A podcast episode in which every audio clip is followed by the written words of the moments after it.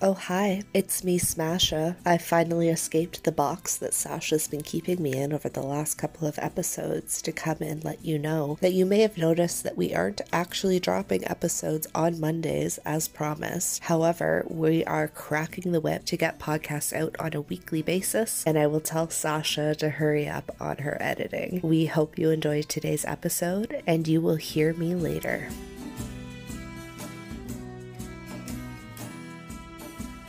Welcome back to the newest episode of Fellowship of the Research podcast. My name is Megan Ward. And I'm Sasha Newer. And we are so excited to have you join us for yet another wonderful episode. Sasha, what's new in your life? I've been buckling down and working very hard on a new chapter of my thesis outside of editing this podcast, which has become the new hobby of my life. but it's been really interesting. I'm looking at different gliders in the world. So things like flying squirrels and sugar gliders, and something called colugos, which are big gliding lemurs. Why are some things called gliders and some called flying, like flying squirrels versus gliding animal? That's a fantastic question. The truth is that they're all gliders, and it's a misnomer when we call them flyers. So none of these animals actually fly at all, like a bird or a bat. However, they glide around. So what that means is they jump off a branch and they'll lose height as long as they're traveling forward, but they can move much farther forward than most animals when they jump. They use extra membranes on their body, which allow them to do this. But outside of gliding, all of these animals also share some other really interesting traits. So they're all nocturnal, they all communicate in really high frequencies, and spoiler alert, a lot of them fluoresce under UV light, which is super cool. So this is all the things that this chapter is addressing. And what have you been up to? Well, I sent off my invertebrate samples that I'm studying. I'm trying to compare invertebrate diversity and abundance between different types of wetlands wetlands, some that are invaded by invasive species and some that aren't. We just got those results back from the lab, and so I have been meticulously trying to go through and revert proportion of mass counts down to actual individual counts, and it's been very time consuming and tedious, but I think I'm just finishing up and then I get to start my analysis soon. Amazing. What are some of the invertebrates that you're seeing in your collection? We have a variety of invertebrates. So we have a whole ton of Diptera, which is the order for things like flies, a ton of mosquitoes, so Chironomidae and things like that. We have a variety of spiders, which is interesting because I'm collecting samples over water. So I wasn't expecting a lot of spiders to be present, but there are six different families of spiders, as well as some collembola, which of which I'm not really sure what they are. So I collembola. It's okay. not even an insect or an arachnid. Fun fact collembola are actually sort of an intermediate between arachnids and insects. They're commonly called springtails. They can be found everywhere from the hottest lava vents to literally Antarctica. Okay, so next time you're swimming, remember all the things that are in the water with you. If that doesn't make you itch, I don't know what does. Yeah, there's a lot more than just fish out there, people. but speaking of things in the water, we're very excited to have Anthony on to talk about his research.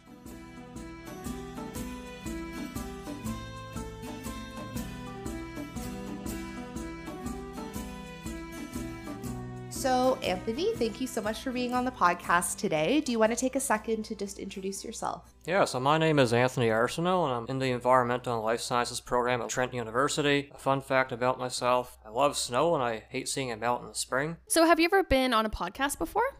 I've never been on one before, but I've always wanted to. You know, now I have the opportunities. Okay, well, we're very excited that you're going to have your first podcast opportunity with us. When you're not focusing on grad school, what else catches your interest? So I'm very much into like uh, you know health and fitness, and I go to the gym at least five days a week because I'm working towards uh, getting a superhero physique. You know, I love spending time in the outdoors doing things like cross country skiing, hiking, fishing, hunting, and I like watching nature documentaries. I'm a big fan of Marvel and DC stuff, so I, you know I just can't get enough of that. So, what defines a Superman, superhuman hero physique? well, it had kind of like muscular and like uh, lean muscle. So, are we thinking like Captain America? Or yeah, like more like Hulk? Captain America or Thor. Okay, yeah, cool. that's kind of what I'm aiming for. So, who's your favorite superhero then? I would say hands down, it's always been Captain America. I mean, you kind of have the hair going, like you got the longer hair. But didn't he have what, long hair? No, Captain America's got like the crocs. Am I outing myself as like a not a true yes. DC or Marvel fan right now? He had he had longish hair and a beard at one point. Okay, thank you. Yeah. Perfect. I know what I'm talking about. I'm surprised it's Captain America, given that you're not American. Just the fact that he's like a human, you know, he's not mm-hmm. like a, he's not like the other ones like aliens. And you can relate with him, and he's just got kind of super strength. Like who wouldn't mm-hmm. want that? The one that's like actually achievable. Yeah. I'd love to be the Hulk, but I don't think that's gonna happen. You know, I don't. I don't think I would want to be the Hulk. no. Well, no. I'm too angry about it. exactly. So, give us a bit of information about your past research history. So I've never been able to participate in any research opportunities before my master's. I did complete my undergrad in environmental science at Laurentian University in Sudbury. And like I said, I didn't do any undergraduate research. I was going to do a directed study on floodplain sediments with a stream in Sudbury, but unfortunately the professor was laid off during the Laurentian University insolvency crisis, which occurred almost exactly two years ago. And many amazing uh, professors were laid off as well. So I did, however, work as an aquatic monitoring technician for the MNRDF. I think that's what they're called right now. We're actually the MNRF right now, the Ministry of Natural Resources and Forestry. the name changes very often. Yeah. yes. Uh, so I worked for them out of Timmins, Ontario during the summer of 2021. And I did fish surveys and gill netting and mark recapture in lakes around uh, northeastern Ontario, and it was a wonderful experience. I've always wanted to ask a fish person, what is a gill net? Sounds like it would be painful for the fish, but I imagine it's not. Or is it? I would say it is because they're actually designed to kill the fish. Oh, okay. Yeah. See, I had no Okay. idea. The fish swim through, and then they kind of get caught, and then uh, it's the end for them. And then they die. Exactly. Okay. So it's a good way to collect animals that you're going to be doing, you know, a lot of measurements on mm-hmm. or collect them for Autopsies, if you want to Right, know about like yeah. plastic in their digestive system, maybe you would have to catch them. So it's not like a catch and release system; it's a catch for long-term study. I did do mark recapture though, mostly angling, like to catch the fish, and then like you know documenting them, tagging them, and then like you know I came back like a month later, and then also caught them again.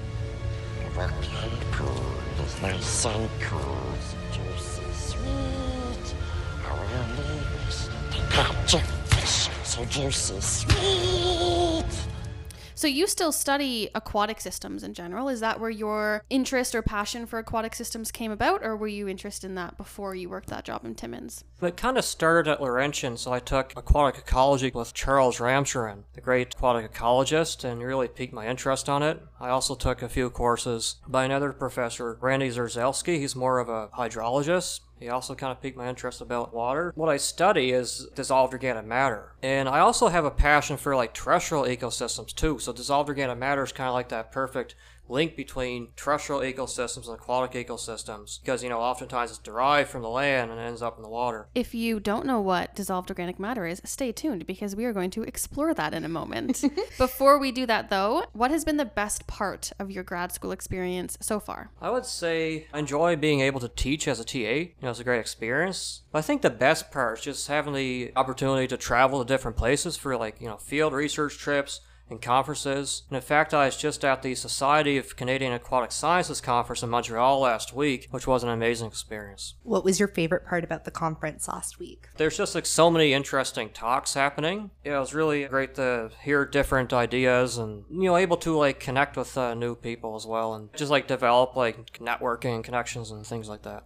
I think it's always cool when you can go to a conference and perhaps you know at your university you're you're used to your small group of close peers who potentially study the same things but then you can go to a conference and it's an entire hotel or conference hall full of people who are passionate about what you study. It's really eye-opening that you're not doing your small bit of research alone. Like there's so many people involved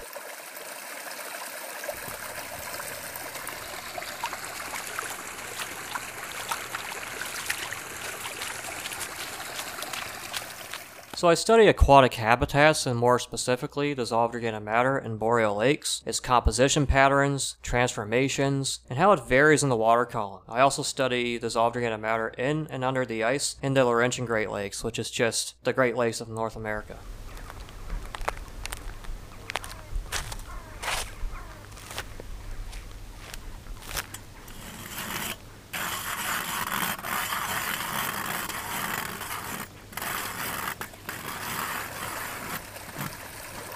Want to tell us what program you're in, what year you're in, and who your supervisor is?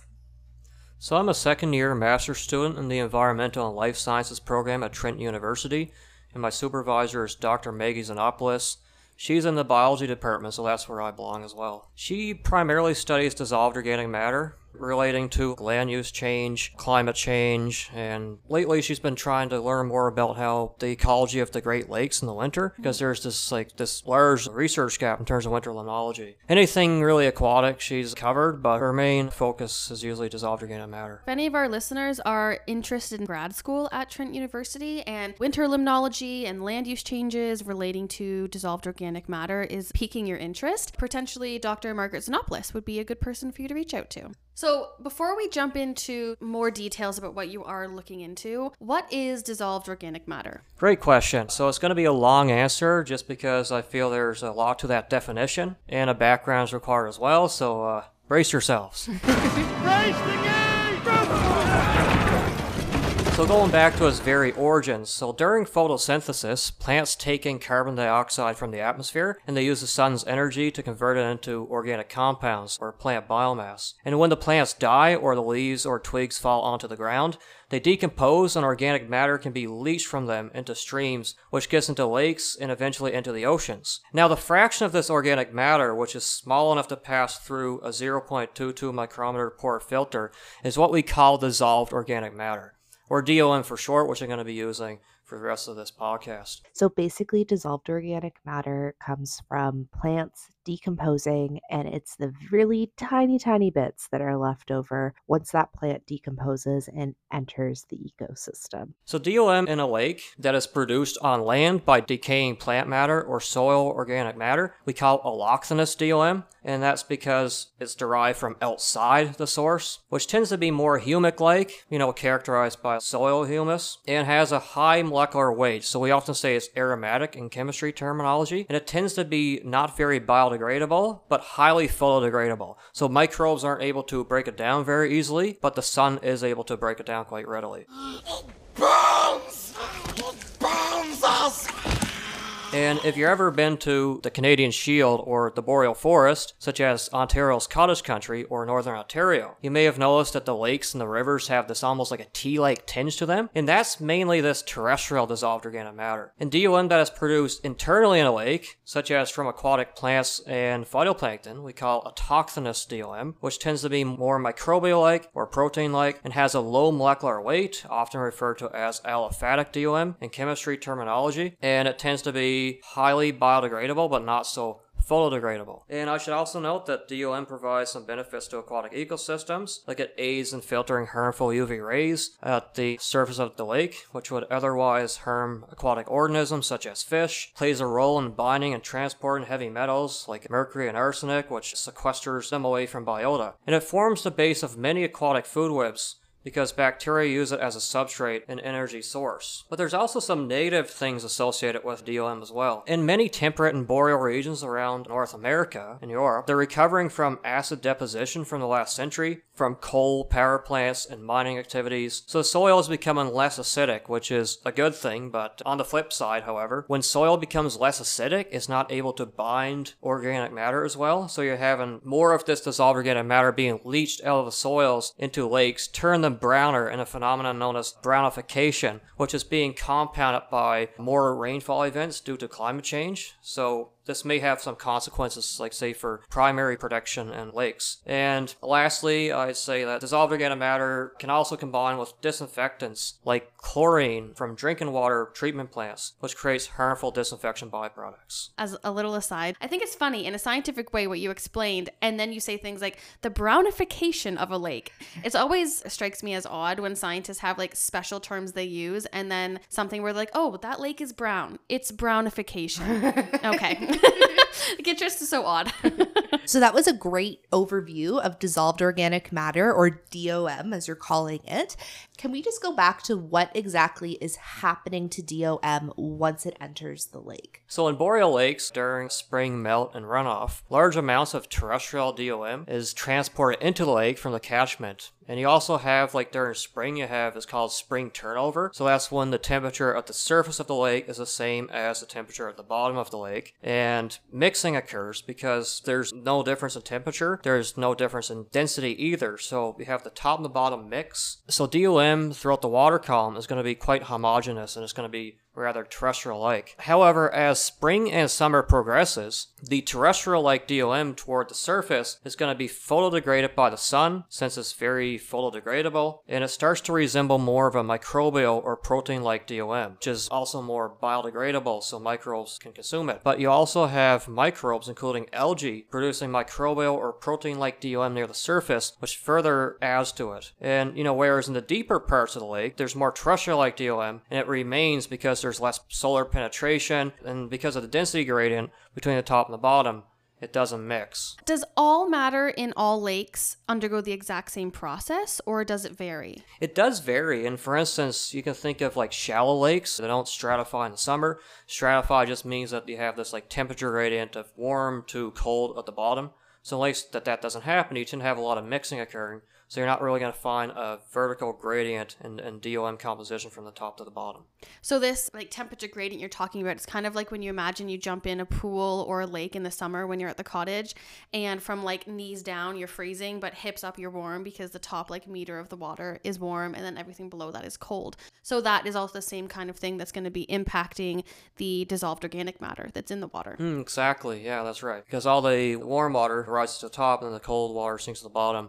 And so what changes between the lakes that allows you to see changes in the composition of the matter? So the molecular composition of DOM in a lake can vary based on catchment characteristics.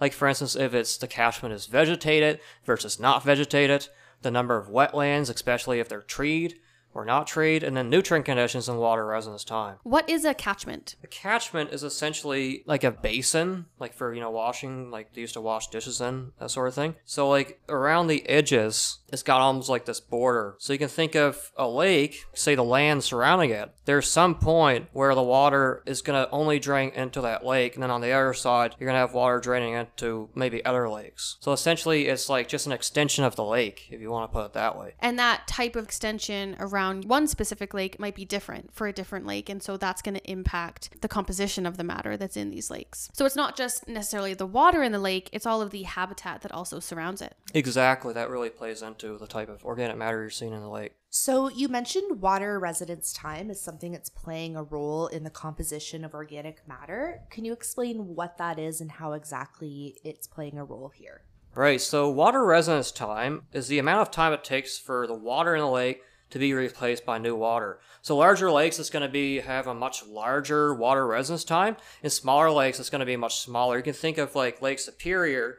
According to the Center for Great Lakes Literacy, the residence time for the water in Lake Superior is 194 years. Whereas a much smaller lake, it may just be like a few years. So the longer the water residence time, the more time you have for this dissolved organic matter near the surface to be fully degraded by sunlight. The DOM in the water column can also be flocculated out to the sediments, and you can have bacteria respiring this DOM to CO2 to the atmosphere.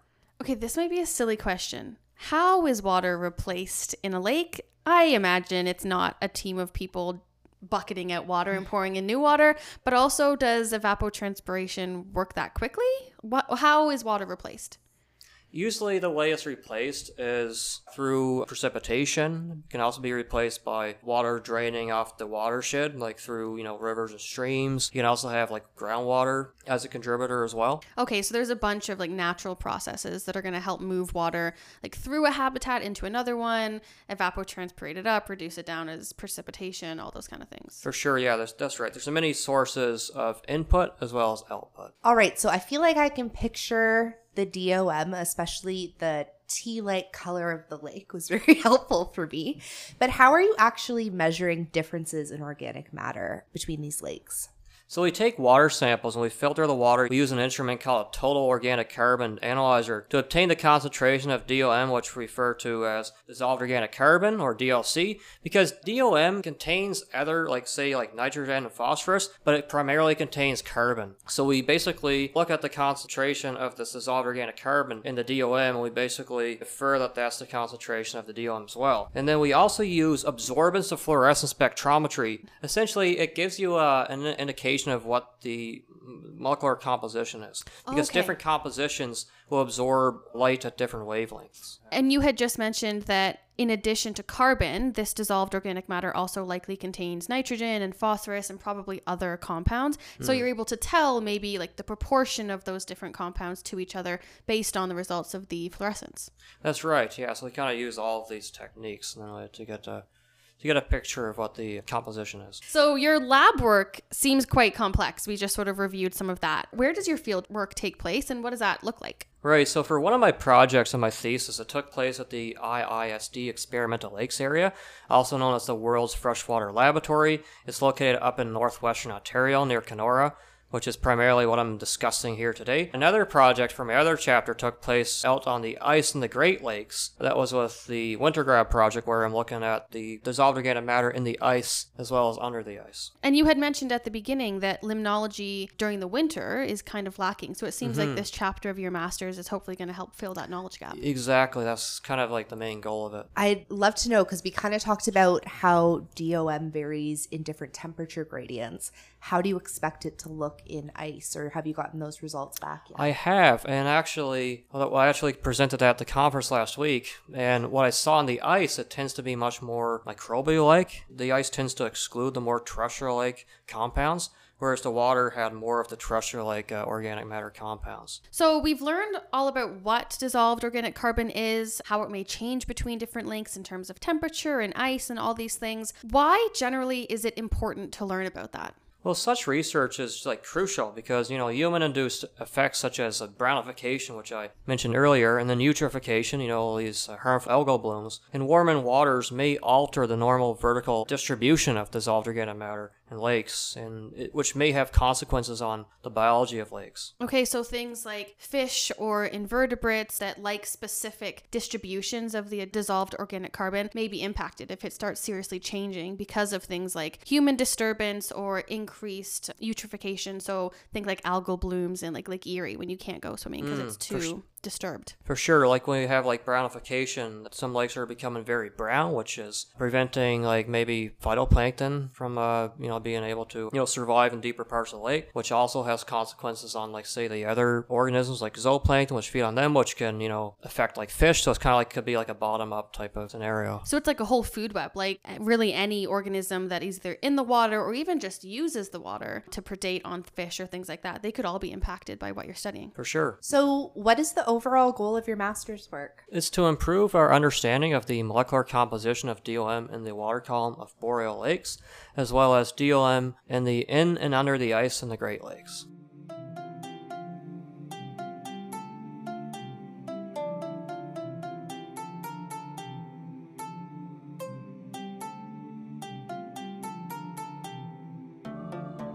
So, who is your favorite Lord of the Rings character and why? So I watched all the movies and I read The Hobbit. I haven't read The Lord of the Rings, but uh, I'd say by far it'd be uh, Thorin Oakenshield, because you know not only is he like a savage and he's got this commanding presence to him, Will you follow me? They also he has this extreme determination, and you know obstacles just like don't exist to him. You know whether it's the ferocious pale orc or a giant Benedict Cumberbatch dragon called Smaug, he, he never backs down. You know he turns around, but he keeps on fighting towards reclaiming that lonely mountain. Good analogy could be you know as a grad student, sometimes obstacles come up like issues or shortcomings with data. You know issues with funding or there may be a, a temptation that we may want to not continue, but you know we got to persist and obtain our end goal, which is not the lonely mountain, but our graduate degree. It's close enough, I'd say. Close enough. So you mentioned that Thorin is a savage. I will also let you know he is a secret romantic. So what is a grad school related secret about you that people don't know? Hmm, that's interesting. I didn't know that about him. I use uh, Lord of the Rings wiki, so Right it's, it's true. so I guess the grad school related secret, although it's not actually a secret, it's just that no one really knows it yet, is that one of my chapters for my thesis, the one on the ice in the Great Lakes, is going to have 22 co-authors, Whoa. which is a lot for a, a master's thesis. I would say that's a lot for any publication. for sure. and the reason why it's got so many is because it's based on the International Great Lakes Winter Grab project, which had many uh, researchers and involved many institutions. Thorin often fights with an elvish sword, something that most people don't expect him to have. What was something unexpected that happened to you during grad school? I would say it's when Megan, my supervisor, told me I'd be going to the experimental lakes area. It's just like so ecstatic when I heard that. You know, I, I thought that I would you know, only be studying lakes around the Peterborough area. And I've been aware of the ELA for a few years because, you know, I've been hearing about it in my undergraduate courses, but I never thought I'd have the opportunity to go there. For people that don't know, what is the experimental lakes area? Because I think we know why it's awesome, but maybe we'll give you a chance to tell them why. It's this place up in like northwestern Ontario, not far from Kenora. Once you get there, you have to drive like 40 minutes down this windy dirt road and then finally get to the camp. And there's all these lakes there where they've done like actual whole lake experiments, like such as microplastics, uh, oil spills, and even like silver nanoparticles. But there's also many reference lakes as well where they don't experiment in. And some really important things have come out of that place. Like for instance, back in the I think the late 60s, there are some experiments that took place where they they discovered that phosphorus was the leading cause for algal blooms. Before they thought maybe it was like maybe carbon or maybe like nitrogen, but after that they're like, okay, so it's phosphorus is the, the leading cause. And that was conducted by a scientist called David Schindler, a leading limnologist, who was actually my academic grandfather because he happens to be my supervisor. He was her PhD supervisor, which Oh, I think is pretty cool. Wow, That is that's cool. Very lucky, yeah. Yeah. And he actually he worked at Trent earlier on his, in his career.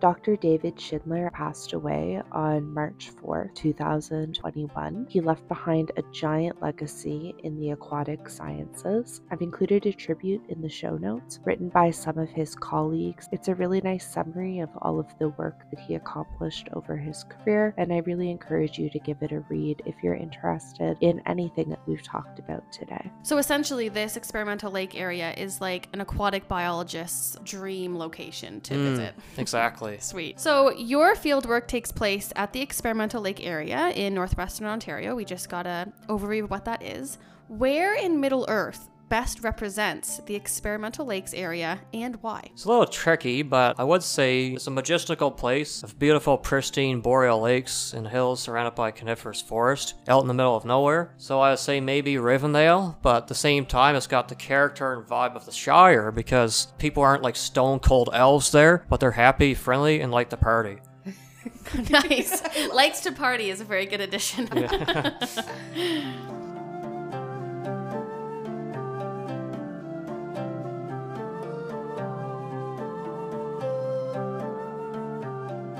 All right, so before we let you go here, if the listeners should remember one thing from today's episode, what would that be? I would just say that dissolved organic matter is an important component of aquatic ecosystems, and we should continue to learn more about its properties and behavior in lakes. So, where can our listeners contact you if they're interested in maybe connecting with you or if they want to learn a little bit more about what you study? So I haven't been on Twitter and Instagram for the last few years, but I do have an active presence on LinkedIn, so you can connect with me and message me on there, and then uh, you could also maybe reach out to me at uh, Anthony Arsenault at trentu.ca, and I'd be happy to hear from you and connect with you. Perfect. Thank you so much. Okay, thank, thanks for having me.